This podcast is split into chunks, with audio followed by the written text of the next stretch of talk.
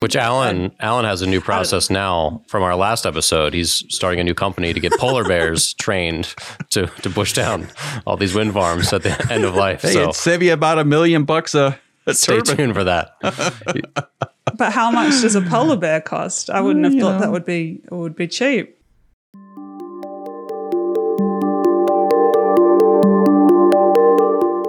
Welcome back. I'm Dan Blewett, I'm Alan Hall. And I'm Rosemary Barnes. and this is the Uptime Podcast, bringing you the latest in wind energy tech, news, and policy.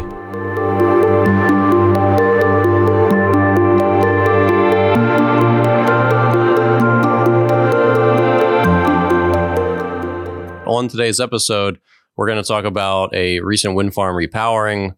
We'll talk about a new bond push after some uh, pretty crazy photos of discarded turbines up in New York. We'll talk about plant based epoxies, uh, piping hydrogen, the cost of green hydrogen in the future, uh, shipping hydrogen, and we'll talk about some new technology helping to shut down turbines uh, when it detects birds.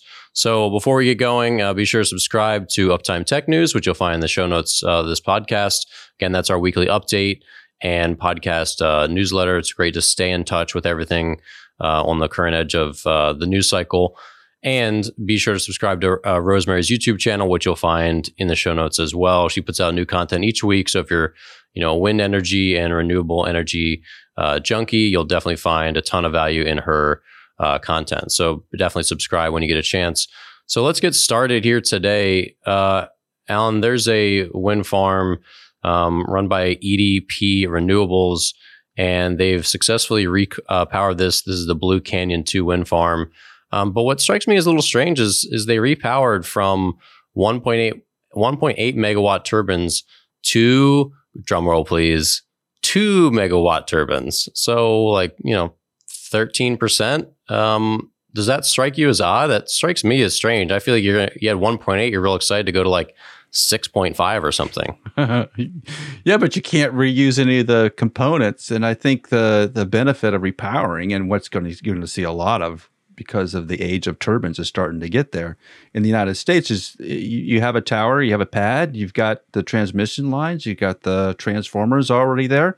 So how much can you increase the generator by to get that extra 10% of power, which is 10% more cash flow? And the economics are really interesting on that. I've I've just been remotely involved in a couple of these things, and it looks like uh, you're going to see a lot more repowering in the United States, uh, uh, and most because ninety percent of the turbines already there. And if it's in still good working condition, then why do you want to knock it all down and start over again? I think that's a pretty good argument. Why would you want to stop what's already working? It'd be like every 15 years knocking down the natural gas uh, power plant and starting over again. I think they're kind of using that same model. Like it's pretty much up and running. We just need to maintain it. And if we can squeak out a couple more percentage points of energy production, then fantastic. And I think that's good, Rosemary. I, do you do you see more repowering happen happening ha- in the next couple of years? Yeah, I, I think so. I think it's kind of two opposite kind of trends that we see on uh, aging wind farms. So, and it will depend on the site specifics and how old the wind turbines are and how far technology has come since then. So, you'll see where where possible, yeah, you repower, you get a little bit more power from the same turbine, uh, extend the life of the of the the turbine. So that's a a, good cheap way to get more more electricity, more energy from your your wind farm.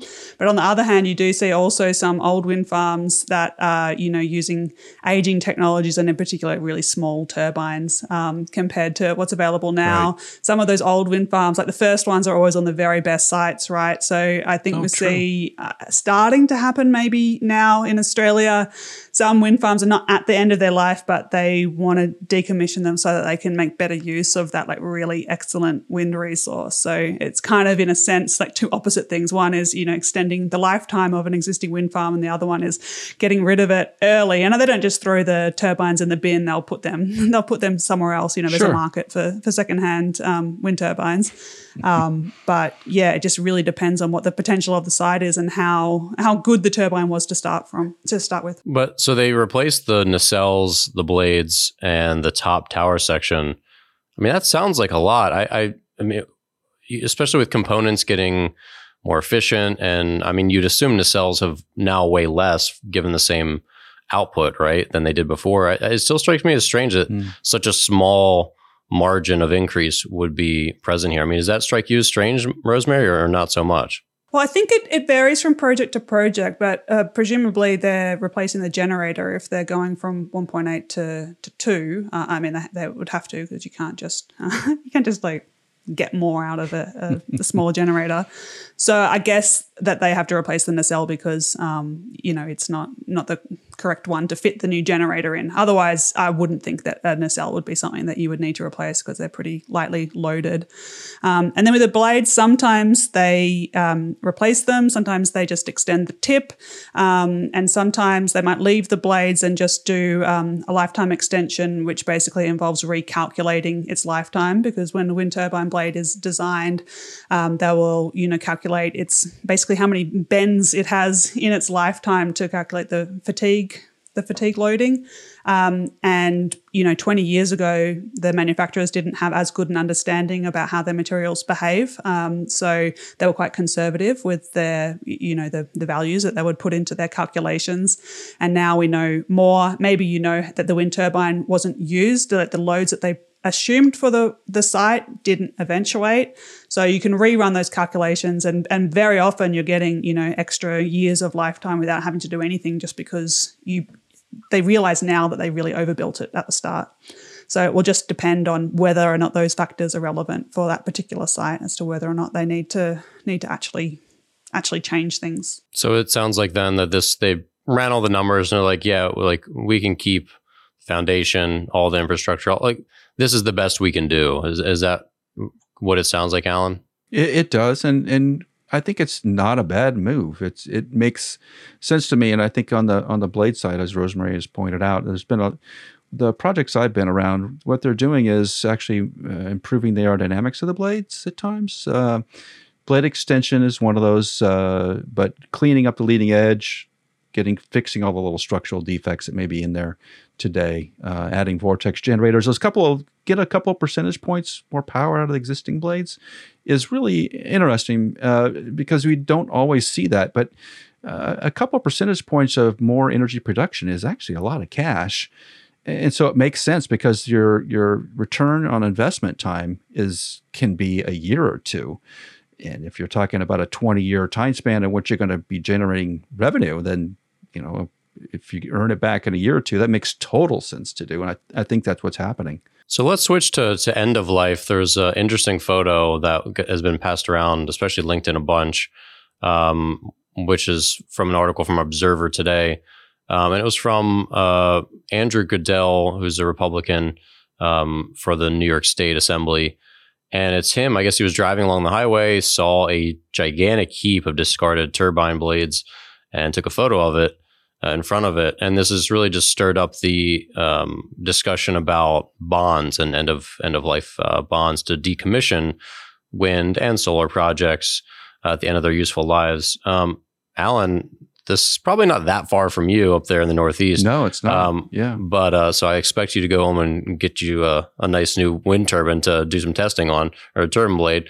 Um, but I mean, does it? It kind of surprises me that there's still heaps like this, given all the bad press last year. You kind of felt like, oh, everything's kind of being dealt with, but maybe it maybe it's not, or maybe this is on the road to recycling. I don't know. What's your take here? That's a good question because I, when I saw that article, the, the, first thought is, well, that's just a holding place, right? The, the, those blades are going to be recycled and they're just there temporarily. But then it, the, nothing in the article indicates they're going to be recycled, which is weird because we've had Veolia on the podcast, uh, which is talking, uh, which they recycle wind turbine blades, especially they're, they're reusing them in cement plants, and there's not there is a cement plant not very far from where these wind turbines are, are currently stored where that energy could be used. And so it, it is weird. And I know on, LinkedIn, the same thing, like there's, and Rosemary's probably seen this, there's been a lot of discussions about recycling of wind turbine blades lately. And there's see these pictures of big piles of wind turbine blades. And someone brings up, well, why isn't someone recycling these things? And the answer is they already are. I mean, we already have the technology to do it. I'm not sure why nobody realizes it because you can you can Google it, and it's not hard to find. Uh, but maybe it doesn't stand out, uh, or, or, maybe it's country specific. Maybe that's the other thing too. Is it seems like the Midwest is in the United States is already working on recycling, but not maybe not so much in the Northeast where I am. It's just very odd. Uh, but the, the and Rosemary, I think the bigger question is this bond issue: is you know, are they going to force the owners operators to basically put a bunch of cash into a bond to to take down the turbines because it, it doesn't sound like that was done in this particular case, and they want to start changing the rules, which is not a good time to do that once the development's already happened. But if they go back and start saying, "Hey, you're going to have to issue a bond to take down these turbines," doesn't that really impact the profitability of the wind turbine sites? Well, there's plenty of places in the world that require something like this. And in fact, we were talking uh, on a recent podcast, we talked about this new decommissioning method that, um, you know, the process where it was like chopping down a tree to get the, the pulling the towers down. Oh, yeah, and right. the whole point of them developing this new process was that it was cheaper. And that meant that they had to set aside less for the decommissioning because they had a cheaper process. So, um, which Alan, Alan has a new process now from our last episode. He's starting a new company to get polar bears trained to to push down all these wind farms at the end of life. Hey, so it'd save you about a million bucks a, a stay turbine. tuned for that. but how much does a polar bear cost? I wouldn't have you thought know. that would be would be cheap. Well, you know, breeding them. the way we've increased chicken size here in the U.S., I mean, I'm sure we could get polar bears into the four or five metric ton range. You know, just a couple years of. Um, anyway, Yeah, I, I mean, this is one of those issues of wind turbine blade recycling. It's um like, or the wind turbine blades going to landfill. It's one of those things that comes up again and again and again, and it's just, I mean, it's it's a bit weird for several reasons. I mean, first of all, because wind turbine blades are five percent of all of the things that are made out of composite materials and Yes. that face ex- the exact same um, recyclability issues. It's also the same as any, you know, there's any number of products that are technically recyclable but aren't recycled. You know, like plastic bottles and even glass bottles are not recycled nearly as much as you might assume because they're, you know, recyclable. But if it's cheaper to use virgin materials than it is to use the recycled materials, then that's what people are going to do. And it's why you see, you know, aluminium is highly recycled and, um, yeah, plastic bottles less so. Um, so yeah, it's the it's an economic question of either the the technology needs to get better that um, you know recycling something all those processes that you do to um, take a, a blade and, and recycle it into a usable material has to be so cheap that it can compete against virgin material or you need to force people to do it for some some reason and we've seen it a lot in plastic bottles you see um, heaps of com- consumer pressure on the manufacturers and now you do see bottles that are made out of recycled plastic, not recyclable plastic, but actually recycled. And it's not because it's economical to do it like that, except for that customers won't buy it if it's um if it's not. And so with the the wind turbine blade issue, you I mean it's yeah, another another thing is that it's not that weird to require a, a, developer to set aside money for decommissioning. I mean, you do it with nuclear power, and you do it with many wind and solar um, farms uh, around the world. So uh, I got no problem with with them doing it for wind as well. And then the other thing is you got to compare it against what are wind turbines replacing, and then they're replacing you know coal power plants that involve many times the amount of mass of you know coal being dug up, and I mean it doesn't just disappear when you burn it, right? It goes into the atmosphere and it goes into um, into ash, which is full of toxic chemicals and um, yeah, much more massive than the uh, amount of waste that a wind turbine blade wind turbine makes for the same amount of energy produced. So it's just uh, yeah, like I said, I just can't understand why people keep on raising and raising and raising this issue. But it's just that thing where if you've got um, a, a green technology, it has to be hundred percent perfect. Otherwise, everyone you know is outraged about it. It's not enough that it's better on every single metric than the incumbent technology. It has to be literally perfect before people will stop uh, carrying on. So I'm a bit bemused, but kind of used to feeling that way by now. Well, sticking with the topic of recyclability, um, there is a the core, the composites core program uh, from the U.S. Department of Energy and uh, NREL, NREL researchers and some others are doing work into finding carbon fiber composites with bio-based epoxies. Obviously, we had green boats on the program uh, just a few episodes ago, and you know they've been at the forefront of using uh, bio-based epoxies uh, and other materials in their boats and and in their you know uh, more mass uh, market products, including their nacelle uh, that they did um, last year. Um, Alan, you're our resident um, materials expert along with Rosemary, but um, what what do you see here with bio-based epoxies? Are they going to really be able to work? And is there sort of an alternative to carbon fiber in our future? I mean, what is some of this research leading us to? Well, I think the goal is to to really break down the the epoxy system and, and to get all the carbon fiber and fiberglass back out of the blade and, and try to reuse it in some other industry, probably automotive or something similar to that. The the, the interesting piece of this is that uh, the the effort that has gone into making this plant based epoxy. I haven't seen a lot of structural data on it, which is odd because at the end of the day, the reason you're using epoxy is because it's so dang good structurally, and and there's uh, uh, the the what clicks in the back of my head is like, oh, let's just say there's there is this plant based epoxy, and it just say it works great in the laboratory. We don't really know how it's going to work for like leading edge erosion, hot, cold, wet, all those things that composites engineers do all the time. And you wonder why they're always in the lab all the time pulling samples apart is because they're trying to make sure that the, the epoxy system and the, and the fiber doesn't break down over time. And uh, you just got to be feel really uncomfortable. It's like when we made the switch from like wood airplanes to aluminum airplanes. Like, oh, you know, there's a little transition there. We need to figure it out. We went from aluminum airplanes to carbon fiber airplanes. It's like it was like a 10 year period where we are or 20 year period we were trying to figure it out to make sure that we didn't kill anybody, and and yet we got this really weird um, plant based epoxy thing going on, which is great. Maybe it works great but you would like to see some published numbers on it. You like to see some data on it. And Rosemary, wouldn't you be just saying, you know, it sounds awesome, but until someone gives me the data set, uh, it doesn't matter.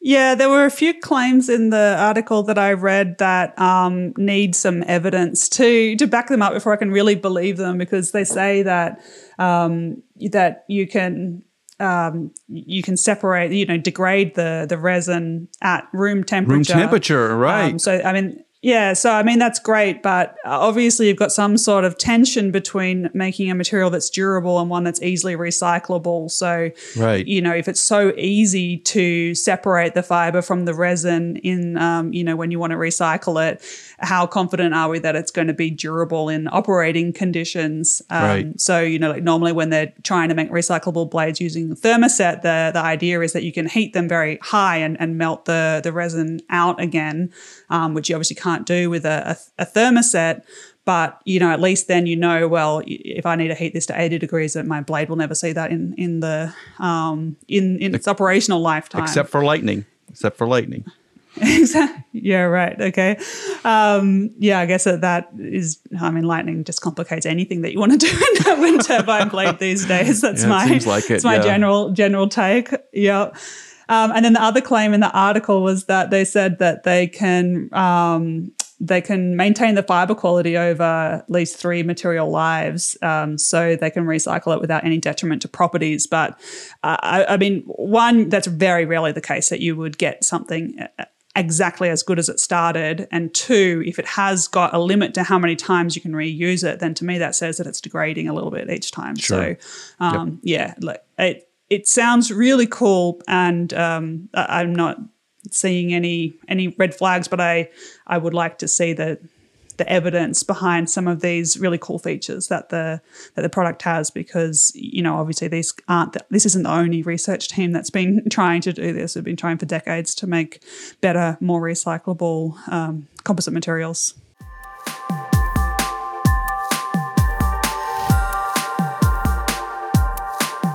Well, moving on, uh, Siemens Gamesa is considering replacing power cables offshore with pipes, um, and they're trying to use a thermoplastic composite uh, to jointly transfer not only hydrogen, but I don't know, Alan, is this power as well? I'm, I'm not really clear on what they're what they're trying to accomplish here. It seems like they're trying to create hydrogen on site and then pump it back to shore.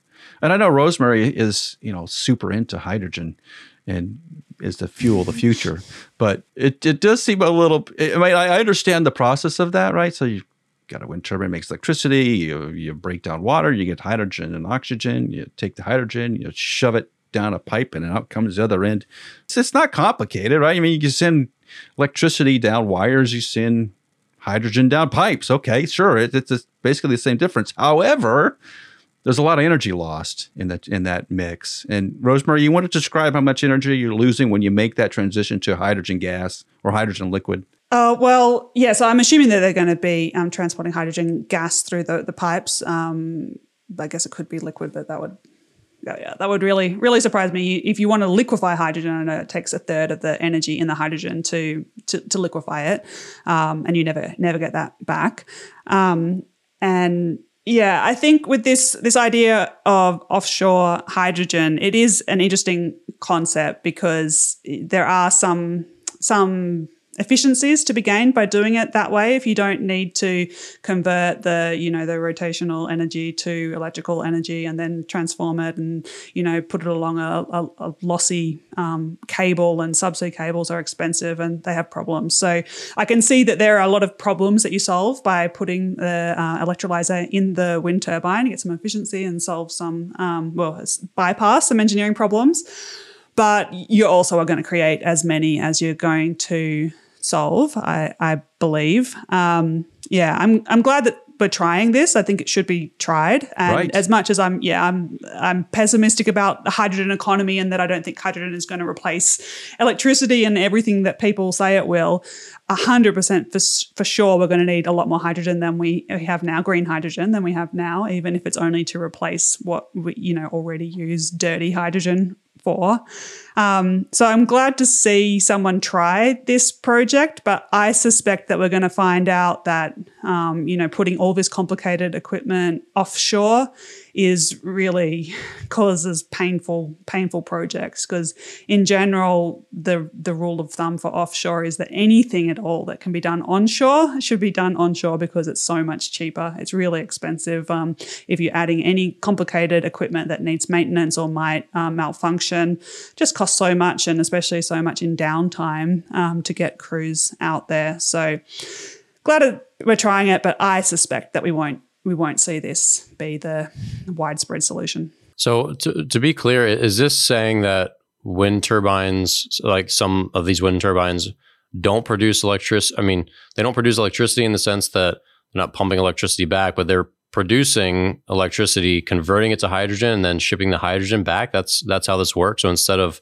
piping, cabling the electric- electricity back, they're going to convert it and then convert it back. That's that's the solution here. I don't know if they need to convert it back. So I, I don't think it's a normal. You have to look up this company. I think they're called Hygro. That they have, an, yeah, they have an idea to, and Siemens probably have have their own. You don't just take a normal wind turbine and kind of you know collect the, connect the power cord into an electrolyzer. you you'll bypass a few component electrical components, and Alan probably can give a better idea about what those are. You can bypass some components get rid of some conversion losses that you have in a normal wind turbine. So you start with a little bit more. Um, maybe you're also not so limited in the um, you can put a bigger electrolyzer than you might might be economic to put in terms of a generator. So maybe True. it was only economic to put a two megawatt generator, but you can put a three or four megawatt electrolyzer, and so you can um, you know use more of you can get more energy out of a, um, a wind turbine than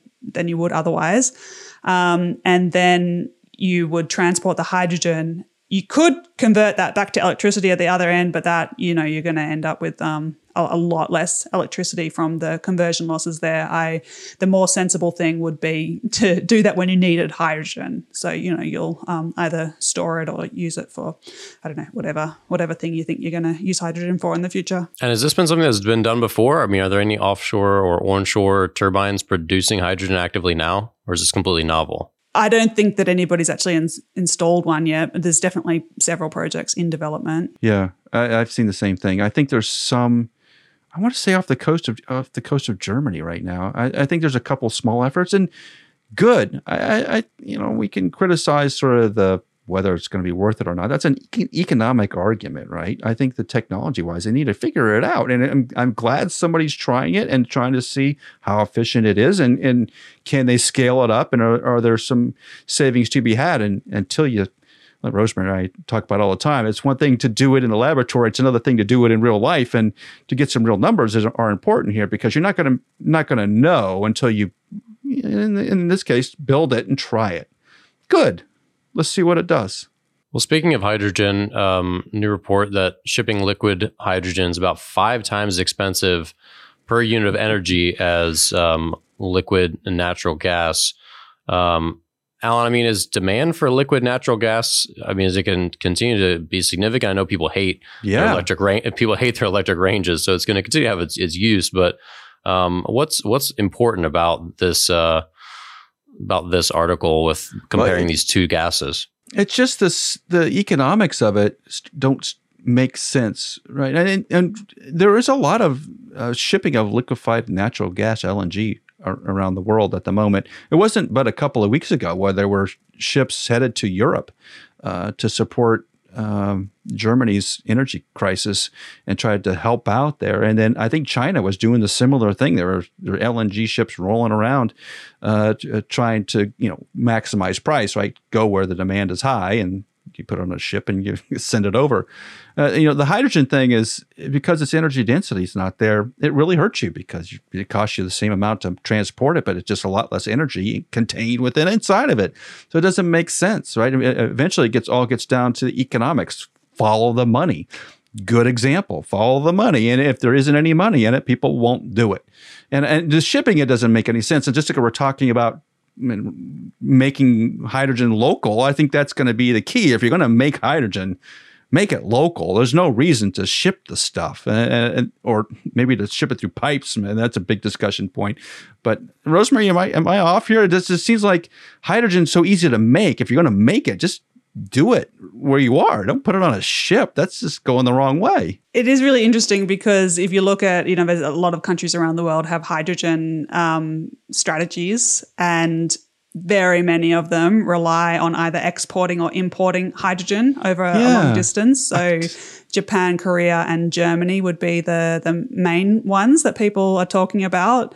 Um, and we actually, right now, the very world's very first liquid hydrogen ship is in a port in Victoria, in Australia. So there's this project. It's called HESC. Uh, I can't remember what that stands for. Hydrogen export, I guess, is the H and E, and it's a, a joint partnership between Australia and Japan.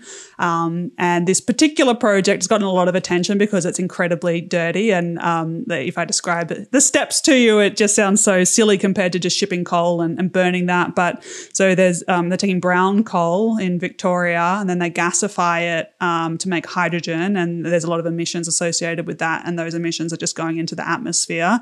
Um, and then they put the hydrogen onto trucks and they drive it, uh, I think it's like 400 Ks to the port where they liquefy it and you lose a third of the energy in the hydrogen to liquefy it.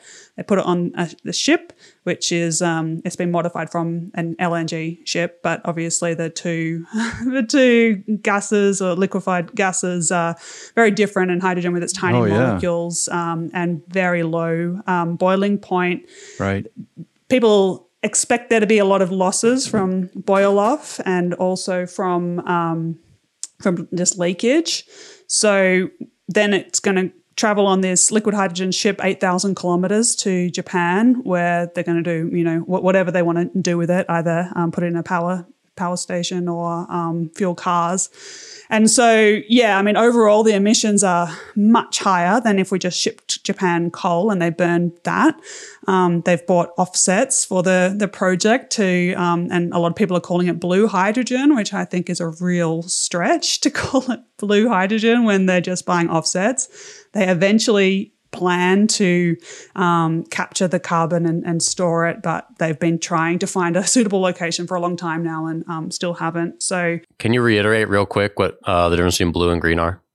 Oh yeah. So um, blue, well, normal hydrogen that what you know, ninety nine percent of hydrogen today is made from natural gas or, or coal, mostly gas, um, and the emissions just go into the atmosphere. So y- yeah, it makes a, a lot of emissions and a lot more compared to if you just um, you know burned coal um, or, or another fossil fuel. Then there's blue hydrogen. It's the same thing, but they capture the emissions and store it. or, or use it. Um, and then there's green hydrogen, which is made from renewable using renewable electricity to uh, electrolyze water and split the H2O into hydrogen and oxygen. Okay, got it. Yeah. So there's a lot of debate about um, which of these are clean hydrogen and um, what you can call blue, but I never heard anyone call something blue hydrogen where there was no carbon capture and they just bought offsets from somewhere. So that's um, that's been a lot of the focus of the discussion about this project is about it, it's incredibly dirty and the dumbest way to make electricity in, in Japan, you know, to export um, energy from um, Australia to Japan. It's dumb economically, it's dumb for the environment. But I actually think it's a really great project because finally someone's going to put um, hydrogen on a, on a ship and transport it because all these countries have so much um, volume of hydrogen that they're expecting to be exporting long distances between countries that have too much energy, uh, renewable energy, and countries that have not enough. Finally, we'll be we'll be trying it out. We'll see. You know, everyone talks about the the cost and the the losses, uh, inefficiencies, we'll be able to actually see what what are these, how much hydrogen is left at the other end once that ship you know gets um, eight thousand kilometers away. So, yeah, I'm uh, interested to to see how this project works out. Um, even though on the face of it, it's such a horrible, dirty, dirty project. At least it's you know we're doing something. Finally, we've stopped just talking about exporting hydrogen and we're we're actually going to going to do it. And I, I, suspect we'll find out this is a stupid way to transport hydrogen, and that it would make more sense to convert it to ammonia, or maybe it'll be just too expensive to export a lot of hydrogen, and everyone will make it for themselves. I don't know yet, but at least it's a step on the road to finding out what the the most sensible solution is. And so, sticking with hydrogen, there's a, a new report from Wood Mackenzie. Um, obviously, they do a lot of consulting and, and analysis and forecasting. Um, and one of their analysts is uh, claiming that green hydrogen should be able to be produced for a dollar a kilogram in some countries by 2030. Um, Alan, does that seem uh, realistic to you? It could be. I did the look at the breakdown of what the you know what the consumer cost is for for hydrogen, and you know where are the costs in in the in, in the manufacturing and the handling and the shipping. I mean, what what is it what do you pay? What are you paying for at the end? And it's surprising how much is in shipping. Like you could you could make it for a dollar, but it's still going to cost you X amount of dollars to get it shipped, and it's a lot more than the cost of the hydrogen itself. In fact, it was like uh, the consumer cost is like oh man, I forget the the, the units here, but it's like twelve dollars. To say it's twelve dollars, and one dollar was made to the hydrogen. Well, there's another eleven dollars in the middle, which is just the transport and, and handling of the of the of the hydrogen. And so you can make hydrogen free. It's still not going to really lower the price enough to make it economical. And I think that was the real kicker was just sort of the energy density of the material and the cost to transport it. It doesn't make sense. And if we're if we're following the money here, there isn't any money and so you gotta you gotta kind of pick where your battles are here, right? If, if you if you look at the distribution of where all your costs are, you try to hit the big ones first and, and leave the little ones alone. They're attacking one of the littlest costs in the total cost structure, which was which was odd. Uh, and, and, and, and, so when I think as a general consumer, you think, oh, this is great, right? And I think this is part of why these articles are written is because the consumer picks it up and goes, oh, that's really awesome, and then some economist says or business person sits down and says, "Yeah, but but it's still 11 bucks to get it to you." So it doesn't matter. And I, I think that's where uh, when you know Rosemary and I have been doing engineering probably way too long actually. So when you when you get down to the, the so the nuts and bolts of it, you're like engineers just go, ah, no. And, and, and, and I think we're a little dismissive at times, but we're dismissive because we, we try to gauge what the real costs are from inception to final product. And if you can't make the money or can't build it in the time you need to, then it's not worth doing. And I, am totally okay. I think Rosemary is too, right? We're, we're okay on trying stuff. Like, awesome, right? Let's just try it. And there's, there's no reason we shouldn't make the world a better place. Everybody should be trying to make the world a slightly better place. The question is, is it the right time for that, right? A lot of engineering is not so much um, is it this device cool or is it not great tech? It's a combination of great tech, great cost structure, proper timing. And we're missing one or two of those in this hydrogen equation at the moment. And Rosemary, you, you, you see, uh, like there's just, if we're all just sitting around and having lunch together, there's a hundred engineers. How many are saying this hydrogen thing's going to work out in the end? One, two? Oh, from en- engineers, yeah, not not so many. Um, Yeah. yeah, but uh, I think engineers can be um, too dismissive sometimes, and I also I think with the hydrogen debate. Yeah, with the hydrogen debate, there's also something I think uh, a lot of engineers miss, which is just because it's not the technically best solution doesn't mean that No, it's not true. the one that's going to happen. You know, there's Sure. a really a, a lot of political will to make it happen, and just your average environmentally conscious person on the street really thinks that hydrogen is the the solution that we need. Um, so, I I see a lot of a lot of pressure. So I think we'll see more hydrogen than you would get if you just Oh, we got will. engineers to design the system and Yeah. everybody else just did what they said Sure. um, which uh, maybe that wouldn't. Engineers often miss, um, you know, miss important things like you know social factors and that sort of thing. So, Oh, okay. I'll um, give you that. so- Okay, so I- yes, So I do, I do think it's it's good that engineers don't just run the whole show without any um, any input from anyone else. But yeah, no, I, I think a lot of engineers are going to be surprised at how much hydrogen we see, um, even though in some Yeah. cases it's not feasible. So I think that there are some use cases that are just so ridiculously inefficient that it is just not going to happen. Like um, in Australia, blending hydrogen into natural gas pipelines to continue heating homes in that way doesn't make sense. Maybe there's more of a case for it in Northern Europe, but there's definitely not in Australia. Passenger cars, just no way, just never, never going to happen. You would have to really, really subsidize a lot. But then I think there's a lot of in between cases where, you know, maybe hydrogen can be made to work as well as something else. And with a little bit of, um, you know, subsidy, a little bit of uh, a few government programs to, you know, grow the industry Sure. um, ahead of, you know, the, the market. I think you could you could see some. Um, but what I did think was really interesting about this report was, um, so you know, I assume that they've you know they've got their set of set of assumptions and say this is a plausible scenario where you end up with dollar a kilo hydrogen, which would be very cheap. They did it with um, cost of electricity needs to cost ten dollars a megawatt hour or lower, which I think is definitely plausible in, in the future for places that you know have a lot of um, really great solar and um, True. wind co-located Yeah.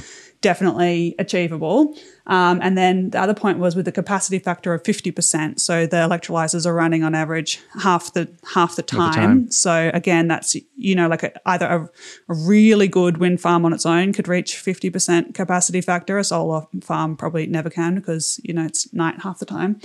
Um, but solar and wind together could reach that. But one thing that you can't you can't do with if you need a 50% capacity factor, you can't just turn it on when the prices go negative on an electricity grid.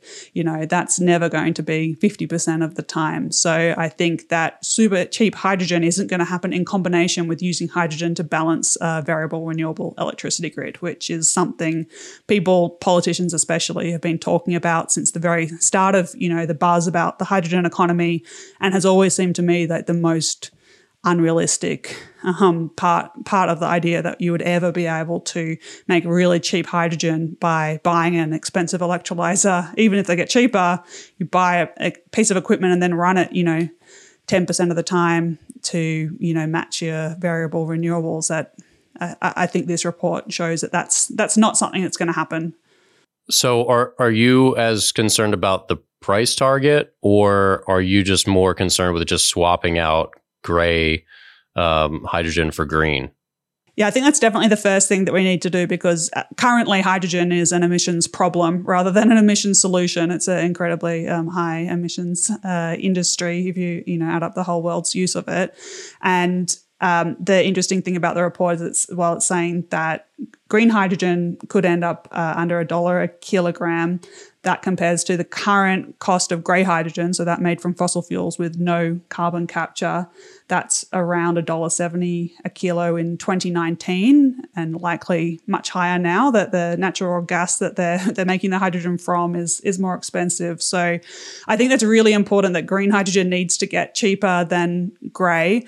Um, otherwise we're going to have problems with with cheating i think you know like as we rush to massively expand the um, the hydrogen economy there's this real risk that we end up increasing emissions because if we can't keep up or we can't make the projects economic with green hydrogen then people are going to be substituting in in grey, or there's going to be the risk that, that happens. Um, you know, even just as a stopgap, and you know, it's because it's so inefficient to convert from gas to hydrogen back to electricity compared to just burning the gas and getting electricity in the first place, that you end up with more emissions um, by going through hydrogen. So, to me, there is a risk with a hydrogen transition that we end up in the short term with a much you know more emissions intensive um, outcome. And I think the fact that green hydrogen is predicted to come down in cost um, to below that of grey is really promising that that is maybe not so likely to happen. Well, let's transition here to our final topic for today, which is um, one of Rosemary's favorite uh, animals, which is the common bird, uh, and some technology to help protect them. Uh, obviously, this is a big cause of contention. You know, this is one of um, our former president Donald Trump's big claims that you know they just kill tons and tons of birds. Obviously, they do kill a certain amount of birds, which we've discussed at length in different shows. But there's a tool um, from a company called Identiflight, and it's done. It's won some awards over in Australia for its performance uh, in 2018. Uh, it was installed in a Tasmanian facility and was found to cut eagle deaths uh, the Cattle Hill wind farm down by more than uh, 80%. So, uh, Rosemary, obviously, birds uh, are a big concern. We want to keep them alive, um, minimize their risk as much as we can. Uh, but I guess my question to you first is what's going to incentivize companies to buy this? If you already have a wind farm that's operating, um, you know, activists aren't or protesters aren't beating down your doors, are you going to spend the money to put something like this on your wind farm? And what what's going to force people to do this? I don't think that they will put them on a wind farm if there's not a lot of bird deaths there, and they're not, um, yeah, if it's not a problem that conservationists are upset about, or if they're not breaking the rules of their development. Um, I, I, think that this is going to happen in, in, places where birds are a problem for getting approvals um, or for continued social license to operate. So the wind farm in Tasmania, where this system was trialed, um, it is in an area that is home to, I think it's a little wedge-tailed eagle. So the one we have on the mainland, a wedge-tailed eagle, it's um it's one of our best Australian birds. It's it's a humongous bird. It's like 2.3 meter wingspan, really really big. Um, and they're not endangered, but it has a little cousin in Tasmania. They're a bit smaller, and they're they're an endangered bird, and they were being affected by this wind farm. And so, if the wind farm wants to continue to operate, then they need to find a solution to that. And and so they have you know, effectively here done that, and now they're going to translate it to other other wind farms that have problems with birds. I know we've talked about some on the podcast in some of those, um, was it a Great Lakes um, uh, development that people are very concerned about the potential impact on birds. And I would see this as an easy way that you can um, get around it saying, you know, we're, we're going to monitor and we can install this system if um, if it turns out that birds are being killed, you know, our, our assessment says that we don't think that they will be. Uh, if we're wrong, then we'll install this system and we'll um, turn off the wind turbines anytime there's a bird around. And I just think that just having that technology available in your back pocket should make it a lot easier to, you know, reassure everybody that you you're on the side of the birds and you're gonna you're gonna do what it takes to keep them safe. Uh, I just watched a presentation by NRG Systems based up in Vermont, not very far from here. They were uh, looking at bat deterrent systems and they were tracking the flights of bats. I thought, my gosh, that, I mean, like radar tracking the flights of bats. That's pretty cool. And if, if we can do that, I think the next stage is not so much to turn off the turbine. I think the next stage is to have some way of discouraging the birds, the bats, whatever, to, to, to fly around these areas. I think that's ultimately where it's headed. I know we, I don't know if we talked about this in the podcast. Maybe we did a couple of mm, probably 10 episodes ago now, where we're, we're painting one of the blades like half black, half white. Seemed to make a big difference in bird deaths. Like it reduced them like 60% percent, some crazy number, right? So yeah, and you got to wonder. Uh, the technology is only going to get better, right? As we learn more about what would discourage birds from flying into wind turbine blades, and it seems like that's the issue. Like the birds actually have to physically contact the blades. If we can reduce that in any measure and just monitoring where they're at is such a huge step because now we understand what's going on and why are they there. Maybe there's a reason why they are there. Maybe there's insects or some sort of rodent on the ground around there. We could move. Uh, I think the technology just lends itself to sort of more study, and until we have those tools in place, we can't we can't do the things we're going to need to go do. So these are just early steps. I just find it fascinating that the technology is catching up so fast that we can monitor the flight of birds very accurately and bats and other things. It's just incredible. Yeah, and this one's more uh, actually more optical based than radar. So it has a couple uh, high res stereoscopic cameras Yep. And it has eight uh, wild, wide field of view cameras as well. So it looks like it's using more uh, optical than radar. Um, but you're right. It, it's it's seems like it's complicated. Um, seems yeah. like it works pretty well. But yeah, it's it's a good question about if there should be a hybrid solution. You, like you said, should you paint the tips black? And you know, is that going to get you closer from the eighty percent uh, reduction to you know upwards of ninety percent? Like what what kind of hybrid system could maybe companies use to not just choose one solution but get the best of all of them? It's a it's a good question, and I don't know if everybody saw this, but there's been some recent video of the latest full self driving by Tesla, and if you watch the how yeah, which fast, is not even close, which is not even close to full self uh, driving, no, okay, by the way. Okay, yeah, all right. So it's a misnomer. I, will I'll, I'll grant you that. But if you watch how that that system works, and that's a vision based system, vision based system too, right? How fast it tracks humans and non humans and where stop signs and speed limits and bicyclists and the whole thing. The the the ability to uh, sense, detect, and accurately project what those objects are is um, mind boggling. Mind boggling how well that happens. And that technology will eventually flow down. It'll take years. I mean, it'll probably take a decade, right? But the next thing you know, you know, we'll be doing things on wind turbine blades to see, we'll see that bird come and we'll make an adjustment to the wind turbine, kind of shoo it away. Maybe make the wind turbine make more noise, right? Change the pitch of the blade, make it a little more noisy just for that brief instant to turn the bird away. Those are things that are possible with a little more technology. We're just going to take a, we got to give it a little bit of time to, to flesh itself out, but that's the future, man. Yeah. And of course, a lot of this technology is uh, in use. I mean, tennis, they had the Hawkeye system. That was their optical in or out right. system. That has since been adopted by Major League Baseball. They were using a radar based, uh, the track TrackMan system. They're now going to the Hawkeye system, uh, right. which essentially tracks every player's movement on the field in real time. It's crazy throughout yeah, yeah, everything. So um, it seems like these are similar technologies. And it seems like given a choice, more companies are maybe choosing optical versus uh, like radar sensors when I don't know. I don't know the, the specific applications, and and I don't know if that you know the tracking systems that would work in tennis or baseball would work in something like this, where you have to track pretty far out in front, right? Maybe multiple yeah. multiple hundreds of yards. Um, so you'd be, you'd be, interested to see how uh, some of these are overlapping and where um, you see technology being borrowed or you know adapted from different uh, sectors where it's already in use. Matter of time. It's all it is. It's a matter of time. All right, well, that's going to do it for this week's episode of the Uptime Wind Energy Podcast. Thanks so much for listening, uh, wherever you are on the web, on Spotify, YouTube, iTunes, Stitcher.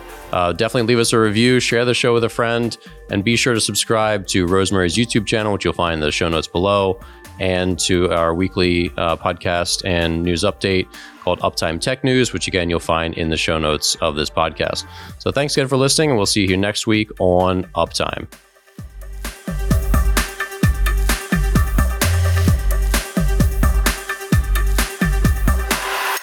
Operating a profitable wind farm is all about mitigating costs, minimizing risks, and being efficient with maintenance, repairs, and upgrades. It's incredibly expensive to send a team of rope access technicians up tower to make even simple repairs. We also know how costly lightning damage can be, requiring inspection, repairs, and downtime for even minor lightning strikes. This is why it just makes sense to install a WeatherGuard StrikeTape LPS upgrade the next time your technicians are going up tower maximize the time efficiency of your techs, and prevent future lightning damage by installing our StrikeTape LPS upgrade the next time your crews are going up on ropes. Learn more in today's show notes or visit us on the web at weatherguardwind.com.